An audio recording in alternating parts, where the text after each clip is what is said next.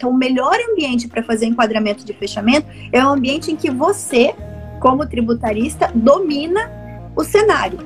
Então, para que todas as atenções estejam com você. São três as habilidades que formam o tributarista do futuro: técnica tributária, inteligência de negócios com uso de tecnologia e clientes. Aqui nesse podcast eu vou te mostrar onde deve estar o seu foco pois quando você foca naquilo que você tem controle, os resultados vêm e duram a longo prazo. O fato é, o futuro já chegou. Ser um tributarista medíocre ou diamante? A escolha é sua. Sejam todos muito bem-vindos ao podcast Tributarista do Futuro. Eu sou a Jennifer Cruz, estou aqui com a Letícia Amaral, como vocês já conhecem. Conforme o episódio anterior, nós iniciamos então uma trilogia de conteúdos focados na jornada do cliente do Tributarista do Futuro. Nós vamos falar aqui desde o início da jornada, que trata da conquista do cliente, até o fechamento do contrato de prestação de serviços. Hoje nós vamos focar em como manter o cliente dentro dessa jornada comercial do tributarista do futuro. Então vamos lá. Doutora, para a gente começar, vamos então só dar uma recapitulada, né, com relação ao que a gente já falou no episódio anterior, em especial, né, daquele ponto fundamental para que o cliente feche o contrato conosco. Ou seja, pode falar um pouquinho mais para a gente com detalhes sobre o frame. Tá bom, pessoal. Então, assim, vamos recapitular. Não sei se todos, né, chegaram a acompanhar. E primeiro, em primeiro lugar, vou dar minhas, as boas-vindas, né? Que a gente. Eu sou assim, gente, meu perfil é meio direto, sabe? Uma vez estava aprendendo sobre perfil perfil comportamental e assim, me faz uma pergunta, eu já quero responder a pergunta, mas vamos do início, tem que parar, respirar. Sejam todos bem-vindos ao nosso podcast, é um prazer estar aqui com vocês mais uma vez. E de assim, vamos recapitular aqui um pouquinho do que a gente falou na semana passada. A gente deu início nessa né, trilogia, três episódios sequenciais aqui do nosso podcast, em que a gente está tratando sobre a jornada do cliente, né? Então, todo o fluxo ali, desde a, de quando a gente tem um lead, do lead passa para prospect, e a semana passada a gente focou bem nessa questão do início, né, da, da jornada comercial, de como que a gente transforma um prospect em cliente. E a gente falou que um ponto fundamental para para a gente poder realmente levar o fechamento do contrato é a gente enquadrar o cliente, né? Colocar ele dentro de um frame. Existem diversas técnicas de vendas, tá? E assim que a gente pode utilizar também como tributarista. Não é que a gente pode, que a gente deve utilizar como tributaristas. Como a gente comentou semana passada, né? O funil de vendas, que é a técnica AIDA, né, de atração, interesse, é, desejo e ação. Mas também, gente, para a gente poder fazer fechamento, eu, eu comentei com vocês no episódio passado, em que é, o nosso serviço ele é um serviço de high ticket, né? Normalmente nosso, o serviço do tributarista é um serviço de alto valor agregado por, em virtude disso os honorários, né? O ticket, né, para contratação é alto e além disso ele é uma venda complexa, né? Uma venda no um a um e cada venda é uma venda muito diferente da outra. Então, assim, quando a gente está falando de venda complexa, para a gente enquadrar o cliente e levar ele a um fechamento, é muito importante que a gente tenha passado por algumas perguntas junto ao cliente, para poder realmente entender a necessidade do cliente, contextualizar. O cliente tá confortável, né? Tá vendo que a gente realmente está escutando ele de uma forma ativa. E aí nós temos técnicas que a gente pode falar em episódios Vamos até deixar anotado aí para a gente voltar a assuntos de técnica de fechamento, mas tem uma técnica de fechamento que ela é bem conhecida que chama spin selling, né? A técnica do spin selling, em que você consegue mapear todas essas necessidades do cliente até chegar num fechamento, tá? Mas a hora que a gente já tem tudo isso mapeado e que a gente realmente já tem uma proposta para apresentar para o cliente, a gente precisa enquadrá-lo, né? A gente precisa é, colocar o cliente num ambiente em que ele esteja foco total no que a gente vai falar com ele. Então, que todas as dúvidas já estejam esclarecidas e somente a partir daquele ponto é que a gente apresenta a proposta com o enquadramento mesmo, assim, conduzindo a um fechamento, a uma escassez para fechamento. Então, essa técnica é, do frame, de enquadrar o, o cliente mesmo para ele estar tá ali com você depois que você realmente já mapeou toda a situação, já ponderou com ele todo, todo, todo, tudo que vai ser feito, né? Que vocês já chegaram no acordo de que realmente ele precisa do teu serviço, a hora de você apresentar esse serviço, e de você conduzir para um fechamento, você precisa estar no frame, né? O teu cliente precisa estar com você ali dentro desse enquadramento para conduzir ao fechamento. Então, isso é muito importante vocês terem na cabeça, o frame, né? O momento ideal do fechamento. E doutora, então qual seria o melhor meio de fazer esse, de realizar esse enquadramento, né, com o cliente para o fechamento e qual o motivo de, de esse ser o melhor? Então, de olha só que interessante. Eu já comentei nos episódios passados e que nós estamos passando por uma mentoria, né? E cada semana a gente vem é, vem entendendo assim algumas técnicas que a gente já aplicava de forma intuitiva e a, essa essa intuitividade está se transformando numa técnica mesmo para realizar essas vendas que a gente chama de complexas, né? E, e ontem mesmo, nessa mentoria que a gente tá estava tendo, estava analisando os últimos fechamentos e não fechamentos com o cliente que a gente fez. E qual a diferença das situações? O que que levou ao fazer um fechamento com o cliente e o que que não levou? Por que que alguns clientes eu ainda não consegui fazer esse fechamento? Eu ainda estou num processo ali que eu não consigo fazer fechamento. E analisando, a gente viu que realmente o problema do não fechamento é justamente saber como enquadrar o cliente, em que ambiente é o melhor enquadramento. E aí, via de regra, o que a gente constatou? Que aquele cliente que a gente conduz e fecha é um cliente que a gente apresenta a proposta para ele ao vivo. Então, assim, eu marco uma reunião em que o cliente vem para a reunião, pode ser presencial, pode ser online, não tem problema nenhum, né? Estamos vivendo um momento de pandemia em que as, as reuniões tendem a ser online, né? Então não tem problema, mas eu trago esse cliente para um fechamento ao vivo, numa reunião, sabendo que, e eu tenho que ter a certeza que ele está comigo. Então, assim, eu, eu, eu deixo muito claro que eu estou ali para ele, para o cliente, e eu tenho que ter a certeza que ele está comigo. Então, para eu levar um fechamento, eu preciso tirar toda e qualquer distração do cliente. Então, se ele está ali no momento é, em que ele às vezes está preocupado com o celular, está num ambiente de muito barulho, um ambiente com muitas distrações, então é importante que a gente tente driblar esse ambiente. Então, o melhor ambiente para fazer enquadramento de fechamento é o ambiente em que você como tributarista, domina o cenário. Então, para que todas as atenções estejam com você. Então, assim, evitar fazer enquadramento, fazer fechamento em ambientes movimentados, restaurante, café, bar, evitar fazer fechamento em qualquer lugar que tenha distração. Então, o melhor ambiente é dentro, se for mesmo fechamento online, né, assim, uma reunião online, que você tenha certeza que ele está no ambiente adequado. De repente, se você vê que não é o, é não é o melhor ambiente, que você, de uma forma né, delicada, tente ou marcar para um outro dia, né? Ou mudar a situação, mas o teu cliente tem que, o teu potencial cliente nesse momento tem que estar com você para o fechamento. E uma, então a gente viu que quando a gente conseguiu fechar foi quando a gente fez isso. O cliente veio com a gente numa reunião é, presencial online e a gente apresentou naquele momento a, a proposta e naquele momento a gente já porque a gente só apresentou a proposta quando o cliente não tinha mais nenhuma dúvida. Né?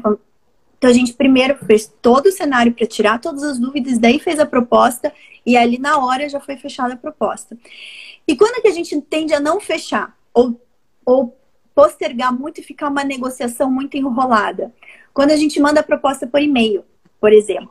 E é um erro muito comum. Inclusive, né, eu faço a minha culpa, porque a gente está analisando é, o que dá certo e o que não dá certo. Quando a gente manda a proposta por e-mail, a gente comete duas falhas. Uma é, a gente está mandando a proposta sem saber se o cliente tirou todas as dúvidas em relação àquela proposta.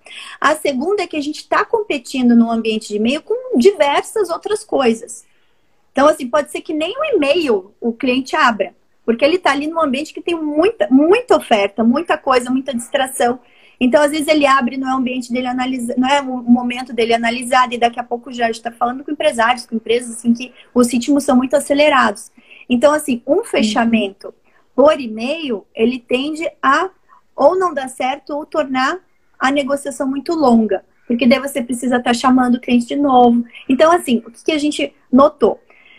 que como a gente estava mesclando algumas situações de apresentação ao vivo, outras situações de apresentação por e-mail, as apresentações por e-mail tendiam a ser mais lentas e às vezes a não conduzir ao fechamento. Então agora a gente teve que remapear e reestruturar, né? Isso.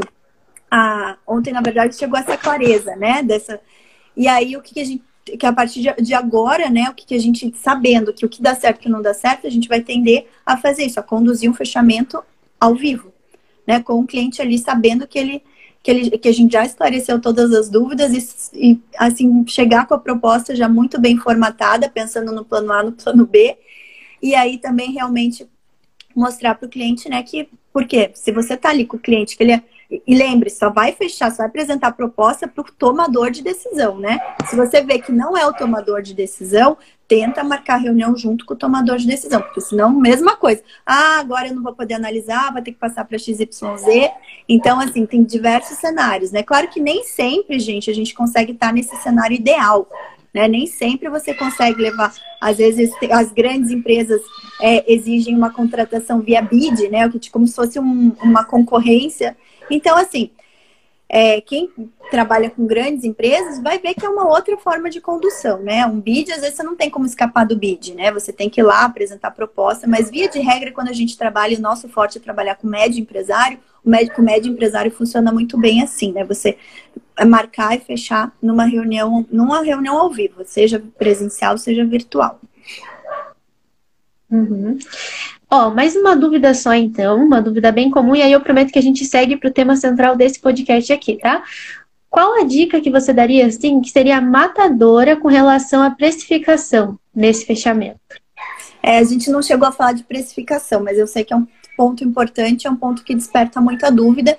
E assim, ao longo dos episódios a gente vai voltar esse tema, de repente um episódio só falar de precificação, porque a precificação ela ela envolve diversos fatores e uma precificação para cada tipo de serviço do tributarista também, né? Existem diversas formas de você precificar o serviço do tributarista. Contudo, gente, partam do princípio que o nosso serviço ele é um serviço de alto valor agregado e de cunho intelectual.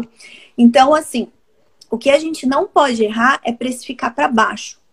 Né? Então, o que, que, é o ponto de partida? Eu sempre falo, qual que é o ponto de partida? O custo da hora dos profissionais envolvidos. Se você está início de carreira, vai prestar o serviço sozinho, o custo da sua hora. Mas o que, que, é o custo da sua hora? Ah, Letícia, como que eu vou levar em consideração o custo da minha hora? Qual que, qual que é o valor que você está agregando à vida do, do, do teu cliente? Quanto tempo você teve que estudar? Por quais experiências você teve que passar? Todos os investimentos que você fez? Tudo isso tem que levar em consideração na hora de precificar. De precificar a tua hora, né? Então, assim, é algo subjetivo? É, é algo subjetivo. Mas aí você tendo em vista o, o, custo da sua hora, o custo da sua estrutura, né? Cada um vai ter uma estrutura diferente, mas tem que levar em consideração isso. Custo dos tributos, porque você está prestando serviço, você vai ter que recolher tributos sobre aquela prestação de serviço também. E aí, você tem que ter isso multiplicado pela quantidade, né? Então, você vai, vai somar tudo isso, dividir pelo número de horas que você pretende né, é, trabalhar no caso do teu cliente e colocar um lucro em cima né? Aí é variável. Então, assim, uma coisa que a gente tem que ter em mente é tentar pensar em todas as adversidades na prestação daquele serviço. Levar em consideração, às vezes, algo que você não conseguiu mapear agora e vai te exigir tempo. Então, se for para errar na tua precificação, que você tente errar para cima. Mas sempre vá numa negociação com isso mapeado e o teu mínimo, né? Porque daí você vai ter uma margem de, uma margem de negociação com o cliente, mas saiba o teu o teu mínimo para você fechar, para valer a pena você fechar aquele contrato. Né? Nunca vai, ah, quero fechar porque eu quero pegar o cliente. Às vezes você fecha sem fazer essa análise e aquilo vai te custar muito mais caro. Talvez ganhe experiência.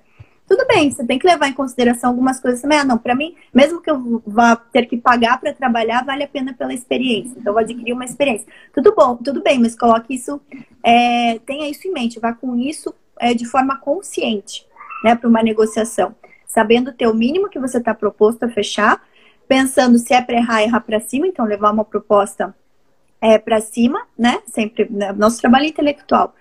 É, e aí dá essa margem de negociação, tá? Então, essa, esses são alguns pontos aí fundamentais nesse nível de precificação. E, claro, existem diversas técnicas para isso, tá? Inclusive, é, eu vou fazer uma nova live, já fiz live no passado com a, com a Beatriz Machinique, que é hoje em dia a pessoa que eu conheço que mais entende sobre precificação de honorários, né? E assim, ela, ela fala muito com advogado, mas se aplica totalmente a metodologia mesma, né, para os nossos serviços como tributaristas. E é, acredito que seja agora, nos próximos dias, acho que é segunda-feira que a gente marcou, no dia. Que dia que é segunda-feira? 25? 24? 21 já deve ser 24. Segunda-feira, dia 24, a gente vai fazer uma live sobre precificação. Então, assim, já fica o convite aberto a todos também para participar dessa live. Lembrando que todas as nossas lives é, sempre ficam aí vão, é, gravadas tanto no meu Instagram, né? No caso, vai ser a live do no, vai ser no Instagram dela, mas depois a gente consegue subir lá para o YouTube também do BPT Educação de Tributaristas. Sim. Então, pessoal, tudo certo, alinhado, né, sobre a importância do frame, de como não errar na, pre na precificação. Então, beleza. Agora sim, né, o prospect virou então um cliente, nosso cliente. Então, qual o passo número um a partir disso? Muito bom. Então, gente, ali você conduziu uma, a um fechamento, fechou, o cliente aceitou. Né? O passo número um é formalizar contrato, né? Só que nem sempre você precisa assinar o contrato ali. Você, você precisa ter o comprometimento do seu cliente que vocês estão fecharam, né? Fecharam um negócio, um, um contrato num primeiro momento verbal e depois vocês vão concretizar esse contrato. Mas o que, que vocês devem levar em consideração no contrato, né? No contrato de prestação de serviços aí, que é algo bem importante é, e que nem sempre a gente se atenta ali, né? E eu, eu sempre parto também para dar as dicas aqui de coisas que a gente sofreu, né? A gente sempre parte que a gente uma experiência ruim que a gente viveu que serviu de aprendizado. Então, assim, uma coisa que a gente tem que sempre deixar muito claro com o nosso cliente é que assim, o cliente ele está confiando algo muito importante, muito valioso para ele é nas suas mãos. Então, é, esse cliente ele precisa, né, assim, para ele, para que essa confiança aumente cada vez mais, ele vai precisar se comunicar com você de uma forma constante. Como vai se dar essa comunicação? Como que, então, assim, dentro desse contrato, é importante que vocês coloquem qual que é a forma de comunicação com o cliente. Ele vai poder ligar no seu celular, ele vai poder te demandar via WhatsApp, ou não, a comunicação vai ser sempre por e-mail. Né? Sempre. Então, assim, alinhe com o seu cliente como que ele pode entrar em contato com você. Ah, Letícia, mas vai deixar muito engessado. Ó, só que você tem que esclarecer com o seu cliente assim, ele não é o único cliente, né? A não ser que possa ser, você está começando, tem um único cliente, mas assim, ele, ele pode tá, hoje ser o seu primeiro cliente, mas amanhã não vai ser. Então, se você se deixa totalmente disponível para o seu cliente, como que você vai fazer para atender os outros? Né? Então, deixe bem certo, alinhado. Olha, eu tenho uma agenda, eu tenho um cronograma de atendimento, meu atendimento é assim, assim, assado. Pode, pode ser atendimento por, por WhatsApp? Ok, mas você alinha com ele, alinha os horários, alinha mais ou menos o prazo que você dá para ele para responder, né? É pedidos via WhatsApp, porque senão, gente, você vai perder o controle. E daí o teu cliente vai depositar uma expectativa em você que no final das contas você não vai conseguir cumprir e isso vai poder gerar ruídos, tá? Ruídos nesse relacionamento. Então, assim, quanto mais claro for o teu relacionamento com o seu cliente, melhor. Se você já puder prever isso no teu contrato, de prestação de serviços, melhor, tá? E daí, claro, no teu contrato você vai seguir, né? O teu contrato tem que estar com o objeto do contratual muito bem claro, tanto para você como para o seu cliente, alinhando de novo as expectativas, né? Lembrando que tem algumas situações que a gente não consegue oferecer dentro do, do nosso serviço de tributarista, a gente não consegue é, oferecer um resultado certo, né? Então, muitas vezes a gente é, vai vai vender um estudo, uma análise, uma consultoria. Então, deixar bem claro, esse alinhamento prévio ali é, e previsto no contrato é o que vai dar segurança, transparência para as duas partes, né? Está sempre pensando numa relação ganha-ganha, os dois têm que estar satisfeitos. Então, quanto mais claro for isso, melhor. E assim, as regras, as cláusulas normais dos contratos, né, precisam estar. Tá, você precisa prever dentro do contrato o que, que acontece se o teu cliente não pagar em dia, né? Primeira modalidade de pagamento, o que, que acontece se ele não pagar em dia. Ah, quem que vai arcar com as despesas, né? Se, se eventualmente na tua prestação de serviço você for incorrer em despesas. Se o cliente for pagar, você vai, como que você vai fazer esse reporte para ele te pagar? Então, assim, quanto mais claro e transparente a, a relação for, melhor, tá? Menos menos chance disso dar algum problema, virar um problema no futuro, tá? E também prevejam, muito importante prever as hipóteses de rescisão do contrato, tá? Rescisão do contrato, o que, que acontece numa rescisão, quanto tempo de antecedência o cliente tem que avisar daquela rescisão, vai ter multa, não vai ter multa, como que vão ficar os honorários. Então, assim, prevejam isso, tá? Porque é muito importante. E outra cláusula que hoje em dia se faz fundamental em todo e qualquer contrato é a cláusula de é, compliance, né? Compliance anticorrupção. Então, cláusula de não corrupção. Principalmente na nossa área tributária, né? Que é muito possível ali, algumas situações, tender a haver algum ato corruptivo. Então, prevê isso também no contrato, cláusula de anticorrupção, deixar o teu cliente muito é, muito avisado né, do, da tua atuação ética, né, conforme a lei, e que você nunca vai atuar, né, nunca vai é, concordar numa atuação que possa ter uma implicação ilegal e criminosa, né? Assim, é, quando a gente pensa na questão da corrupção. Então, assim, esses são alguns, algumas, são algumas dicas fundamentais como passo um, que é o passo do contrato ou contratação.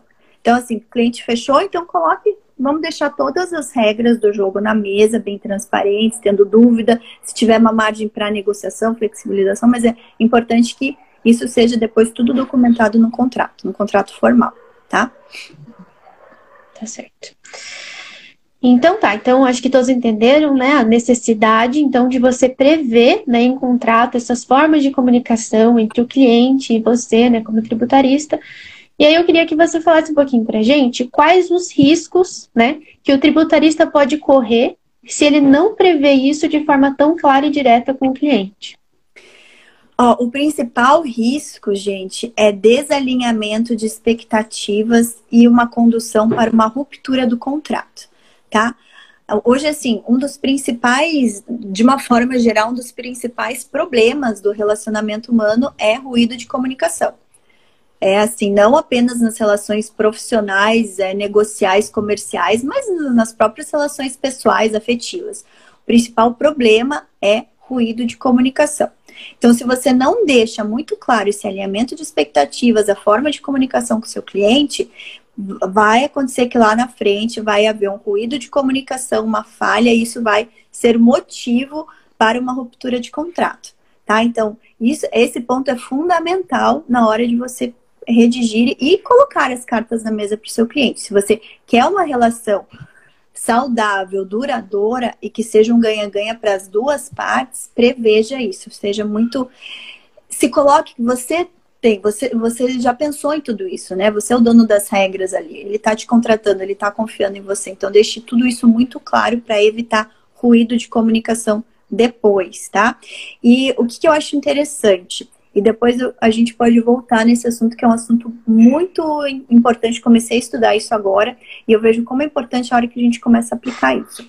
Uma técnica que chama de comunicação não violenta, né? Uh, chama CNV, comunicação não violenta nas relações comerciais, tá? Existem profissionais que eles só sabem se comunicar de forma violenta. E, eu, e quando eu falo comunicação é, violenta, não quero dizer que o profissional ele grita, que ele é mal educado, não é? apenas nessas situações, porque pode ser que o profissional ele seja muito educado e mesmo assim utilize uma comunicação violenta. Então, essa é uma técnica, é, eu acredito que eu já até tenha comentado no episódio anterior, indicado para vocês o livro, existe um livro né, que chama Comunicação Não Violenta, com um passo a passo de todo e qualquer diálogo em qualquer relação. Isso se aplica com o nosso cliente também. Forma de comunicação. E se você já conseguir deixar isso claro para ele, como que é a tua forma de comunicação, falar, é, senhor fulano, ó, pode ser que ao longo da nossa relação comercial surjam dúvidas, surjam ah, até insatisfações, pode ser. Mas vamos combinar o seguinte: se acontecer isso, é, se expresse, não tem problema, coloque, pontue, vamos tentar chegar num acordo. Né? A CNV passa por quatro fases, né? Qualquer, é, qualquer conversa que seja mais difícil, né? A gente pode aplicar a técnica ou na verdade, ela pode se aplicar a qualquer forma de conversa, com qualquer pessoa, mas principalmente em situações de conversas difíceis, tá? É comunicação não violenta, ok? O livro chama Comunicação Não Violenta, tá? E aí, o que, quais são as quatro, as quatro etapas da comunicação não violenta? Primeiro, você observar o que está acontecendo, tentar identificar é, como que o teu interlocutor está agindo? É a observação, é o passo número um, tá? Da, da CNV, da comunicação não violenta. Segundo passo é você expressar o sentimento, né? Você observou alguma coisa. Então vamos pegar um exemplo, um exemplo bem prático aqui, né, da, da aplicação da técnica CNV. Então vamos, vamos pensar aí que o cliente está mandando mensagem para a gente, a gente está dia tarefado, muitas reuniões, e aí daqui a pouco a gente olha o nosso WhatsApp ou o nosso telefone tem 50 chamadas do cliente, né? Ou... E aí você já pensa, bom, aconteceu alguma coisa. Então, como que eu vou agir, né, aplicando a minha técnica CNV? Eu vou observar, falar, olá, senhor fulano, eu observei que o senhor me ligou cinco vezes aqui, me mandou três, três, três mensagens. Olha, eu me parece que o senhor está preocupado com alguma coisa. Né? Então, assim, observação e o sentimento.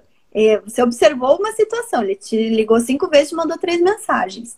E daí você, qual que é o sentimento? O sentimento é uma preocupação, né? Tem alguma ansiedade aí. Então, aí vem o terceiro, necessidade. Olha, é, senhor fulano, então, né, já que o senhor está com uma ansiedade, qual que é a sua necessidade, né, em relação por, por estar me procurando assim, né? Qual que é a necessidade? E daí sim você faz o pedido. Né? Então, eu estou vendo né, qual que é a sua necessidade, e aí podemos marcar, então vamos marcar uma reunião para resolver essa situação, ou vamos nos falar, posso te ligar, então daí vem o pedido. Então, são os quatro passos da CNV, né? É a observação, o sentimento, né, que está vindo, a necessidade que o teu cliente tem, e aí o pedido. São os quatro passos. E aí, gente, a, a gente pode notar que alguns clientes sempre vão, não vão seguir, às vezes vão ser muito, vão usar como uma comunicação violenta. Daí, se a gente já mapeou aquelas regras lá no início, a gente vai evitar que isso aconteça. Já deixa claro com ele a forma que a gente quer é, o diálogo, né? O respeito, enfim, a gente pode pontuar. Então, aí a gente, se a gente já tiver mapeado isso antes, melhor. Se o cliente agiu uma, de uma forma não, é, de uma forma violenta com a gente, vamos colocar ali, claro, com toda, todo, todo respeito, né? Mas vamos pontuar para ele que essa não é a forma de um relacionamento saudável, né? Que não é assim que você que você costuma ter o teu trato com os seus clientes, seus clientes costumam te tratar. Né? E às vezes aí serve também para a gente como lição. Se a gente quer clientes é, que utilizem sempre de comunicação violenta, se a gente vai querer eles na nossa carteira ou não, né? Então, aí é uma questão de escolha também, mas a gente tendo essa consciência, a gente vai conseguir mapear isso, tá? Então, quanto mais claro lá no início, lá na contratação, melhor. Verdade. É, o alinhamento de expectativa é sempre algo que pode gerar muitos conflitos. E como então alinhar as expectativas e ao mesmo tempo você garantir que você vai conseguir prestar um serviço de excelência. É. Pois é. Então, muitas vezes é, uh, o que, que acontece, né? Essa falta de alinhamento, né? Às vezes o teu cliente vai te exigir muito, ele tá, ele, ele tá com uma ansiedade, tá com uma necessidade, ele quer uma resposta rápida e, e, no nosso dia a dia a gente não está atendendo um cliente só, normalmente está atendendo vários, a gente tem uma rotina, a gente tem uma agenda, em que nem sempre a gente consegue dar uma resposta de bate-pronto para o nosso cliente, certo? Então, como que a gente faz para que mesmo assim a gente tenha, né, preste um serviço de, de excelência para ele? Alinhamento. Sempre é um alinhamento de expectativas, dá prazo. Então, o cliente te demandou e ele já sabe, de repente, se você já previu lá em contrato, ele já sabe quanto tempo que ele vai que ele pode esperar para ter um retorno. Né? Ou mesmo às vezes não está previsto no contrato, mas aí você alinha com ele. Olha, olha, senhor fulano, agora eu tô assim, tô com uma situação assada, mas olha, eu te garanto que eu vou responder o senhor aqui até amanhã, tal hora. Né? E aí cumprir. Daí a gente né, garante, vai ter, a gente tem que sempre é, mapear o tempo que a gente vai precisar para dar aquele, aquela, aquele retorno. E aí, se, se, a gente se compromete com o cliente, a gente tem que cumprir para garantir esse atendimento de excelência. Tá? Isso é uma das, sempre é uma das maiores dificuldades, é uma dificuldade nossa também, que é conseguir fazer toda essa gestão do fluxo de entregas dos serviços. Porque tem período que é mais corrido, toda a equipe está tá super cheia de demandas, então né, nesses momentos, assim, como o, o, o gestor ou quem está ali no atendimento, no front, de, no, o head de atendimento do cliente, né, quem está ali de frente, responsável por esse atendimento, é sempre bom fazer esses alinhamentos, né? Se não está alinhado, volta, faz esse alinhamento para não frustrar a expectativa do cliente e fazer com que ele entenda que você não está prestando um serviço de excelência. Né? Então, sempre esse alinhamento é muito importante. É, como então o tributarista do futuro pode conseguir mais informações né, a respeito disso que nós estamos falando aqui e treinar todas essas dicas né, que você está dando aqui para gente? Então, é, o que eu recomendo é que sempre a gente desenvolva as nossas soft skills, né? Sempre falo que o desenvolvimento da, das soft skills, dessas habilidades, né? De você, do relacionamento interpessoal, querendo ou não, a gente está sempre se relacionando com pessoas. Então, uma dica realmente é ler ou ouvir o resumo do, do livro do Comunicação Não Violenta. E outra dica que eu dou, gente, é quem já está aí no campo de batalha, já já está experimentando, já é tributarista e quer desenvolver mais soft skills, a gente tem dentro da nossa, da nossa trilha de aprendizado aqui do VPT Educação o curso que forma, que a gente chama o curso que forma os tributólogos, né, que é o nosso BI Tax Skills. No BI a gente vai desenvolver algumas habilidades de relacionamento, de comunicação com o cliente, não só não só isso, né? O BI eles, a gente tem nove workshops lá, com temas variados, unindo tributação e inteligência de negócios, mas a gente vai falar muito de relacionamento com o cliente, né? Desse relacionamento, de como que a gente pode exportar. É um, a gente tem dois workshops falando sobre prospecção e relacionamento com clientes. E aí, para colocar a mão na massa, né? Com, com tarefas, desafios ali para os participantes. E aí eu já deixo o pessoal aí sempre antenado quando que vai ter a nossa a próxima turma do BI Tech Skills, ele, come, ele costuma ter três edições no ano, né? Sempre uma no começo do ano, no meio do ano, no final do ano. E, e aí é, é o momento de treinar essas habilidades, de ter mais capacitação e de treinar. Então, ele serve para isso, justamente para a gente moldando cada vez melhor o nosso tributarista do futuro. Pessoal, então agora é o momento das dúvidas, tá? Podem ir colocando as dúvidas de vocês aqui no chat pra gente, aqui nos comentários, tá? Enquanto vocês fazem aí as perguntas de vocês, eu queria perguntar para você, doutor. Entre entregar um serviço dentro do prazo, mesmo que precisando de ajustes, né? E atrasar em busca de uma perfeição, de deixar tudo certinho. O que, que é melhor? O que, que, que é melhor escolher? Então, ah, isso é outra, outra coisa que assim, a gente tem que estar tá sempre colocando na, na nossa mente, tá?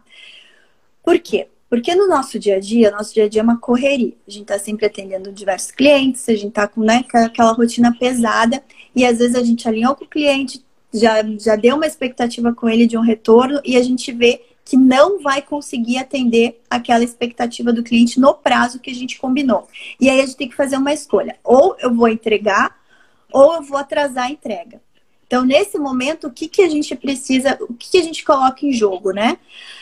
É, daí você tem duas opções. Ou fazer ou atrasar, né? Aquela coisa, ou faz, ou você se desmere e tenta entregar no prazo, ou você faz. Né? Aqui a gente também pode aplicar aquela máxima do feito é melhor do que perfeito. Né? Às vezes o teu cliente, ele não está esperando a perfeição naquele momento, mas ele está esperando a ação que você efetivamente dê alguma resposta para ele. Então, às vezes, você não.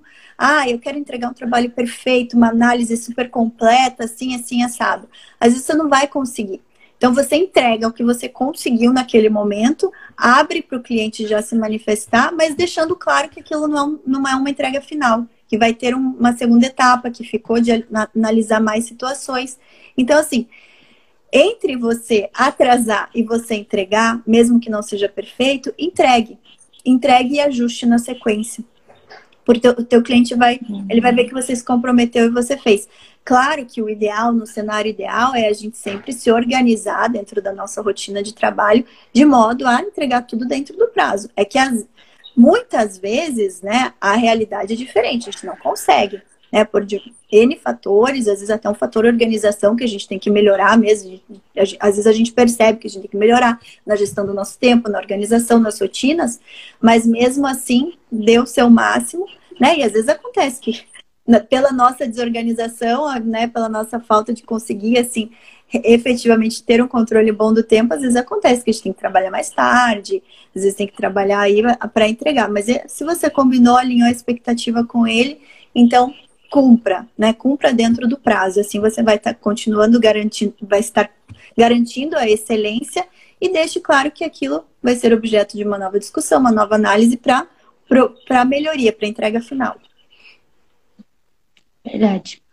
É, aqui não teve nenhuma dúvida pelo que eu vi, tá? Mas se ainda tiverem dúvidas, podem colocar. Eu queria fazer uma pergunta minha. é, enquanto você estava falando, me surgiu essa, essa, essa ideia, né? E aí eu não sei se cabe ou não também, mas eu pensei talvez uma boa ideia seria prever, então, nesse contrato, né? Nesse contrato, é, um agendamento, né? Então, falar que você está disponível né, a qualquer momento, mas que é necessário um agendamento prévio, né? Talvez até para uma ligação ou para um e-mail, para uma conversa, né, ao vivo. Será que cabe fazer isso? Fazer esse colocar ali que né, deve ser feito um agendamento ou melhor não? O que, que você acha? Olha como que a gente faz. Vou até pegar pela nossa prática, tá? A nossa nosso fluxo, a gente sempre a gente tem o um manual do cliente. Essa é uma coisa importante, uma dica importante que eu dou. Construir o manual do cliente. Às vezes você não vai deixar tudo por escrito no contrato, mas o teu contrato já prevê que você tem o um manual do cliente. E naquele manual do cliente, é, você coloca todos os canais de comunicação e o fluxo de entrada e de todo o fluxo em que o trabalho vai ser realizado até a entrega dele. Nós hoje utilizamos um formato de controladoria. Né? A gente tem um controller uhum. que ele faz a gestão desse fluxo de tarefas. Então, ele recepciona as demandas dos clientes, ele distribui para a equipe, marca prazo, controla os prazos para garantir a entrega dentro do prazo combinado. Então, isso foi, essa foi uma modalidade de controladoria que para a gente deu muito certo. Né? É, e aí o cliente sabe como que funciona, ele sabe como que entra uma demanda. Uma demanda não costuma entrar por WhatsApp. Então, às vezes acontece do cliente, ele já tem um relacionamento mais próximo comigo, ou com algum outro sócio, com algum, outro membro da equipe, mas a, gente sempre direciona ele o e-mail. Ou se caso ele fala, não posso, a gente vai fazer um e-mail é, chamando aquela demanda, olha, entrou uma demanda por WhatsApp, esse e-mail manda para a controladoria, a controladoria registra, né, registra isso dentro do nosso sistema, aí faz todos os agendamentos, a distribuição da tarefa, e aí vai controlando os fluxos. Tá? Então, é, são uhum. alinhamentos que a gente vai fazendo com o cliente. Então, essa ideia do manual Legal. do cliente é uma, é uma, é, um, é uma dica boa que a gente implementou e que acaba dando certo, né? E, claro, às vezes o cliente esquece, gente. Às vezes é, você negociou com uma pessoa da equipe do cliente, daí depois vem outra pessoa e te demanda, mas aí você com jeito vai orientando, vai doutrinando até que né, eles, eles se habituem àquele fluxo. Uhum. É legal, bem legal essa ideia mesmo. O manual também vai trazer um conforto para ele né? ali, né? Saber que todas as informações que ele precisar vai estar ali disponível para ele. Então, é, tra traz transparência e clareza, né? Também fica tudo muito claro de como que como agir. Então tá certo. Olha, eu não encontrei aqui mais nenhuma dúvida. Claro que a gente fica disponível aí nos nossos canais de comunicação que vocês já conhecem. Convidamos também vocês a participar do nosso canal lá no Telegram, né? A doutora Letícia está sempre colocando conteúdos bem legais por lá também. E conteúdos exclusivos também para quem está lá no canal do Telegram. Então vale a pena participar. Então, queremos agradecer a todos que estiveram aqui conosco nesse podcast de hoje. É, na próxima semana, nós vamos falar então da parte 3 aqui, né, dessa trilogia. Nós vamos falar então se, caso você perder esse cliente, né, o que, que você pode fazer a partir daí né? Então não percam, na próxima sexta-feira a gente vai gravar ao vivo e na outra quinta, então, ele sai nas plataformas de podcast. E, pessoal, importante, assinem nosso podcast lá no Spotify ou no iTunes, né? Na Apple aí, então fica à disposição de vocês. E é isso, Pessoal. até a próxima. Pessoal, eu quero agradecer também a participação de todos vocês aqui nessa, nessa nosso podcast. E lembrando de estar sempre realmente à disposição. O canal do Telegram é só procurar por Tributarista do Futuro lá, para quem não conhece nosso canal do Telegram. Inclusive, eu me dispus ali também agora voltar a, a, publicar mais atualidades ali no canal do Telegram. Tá, esse ano tá uma loucura aí no mundo tributário, muita coisa nova acontecendo. E voltar a gravar os áudios, né? Que eu parei um pouquinho lá por conta da correria do dia a dia, mas me comprometi a voltar a gravar os áudios de dicas para vocês, então não percam. E sempre que a gente tiver uma abertura de turma dos nossos cursos, a gente acaba informando por lá também, tá bom? Então é isso, pessoal. Fiquem com Deus e até o nosso próximo episódio do nosso podcast Tributarista do Futuro. Até mais, gente. Até!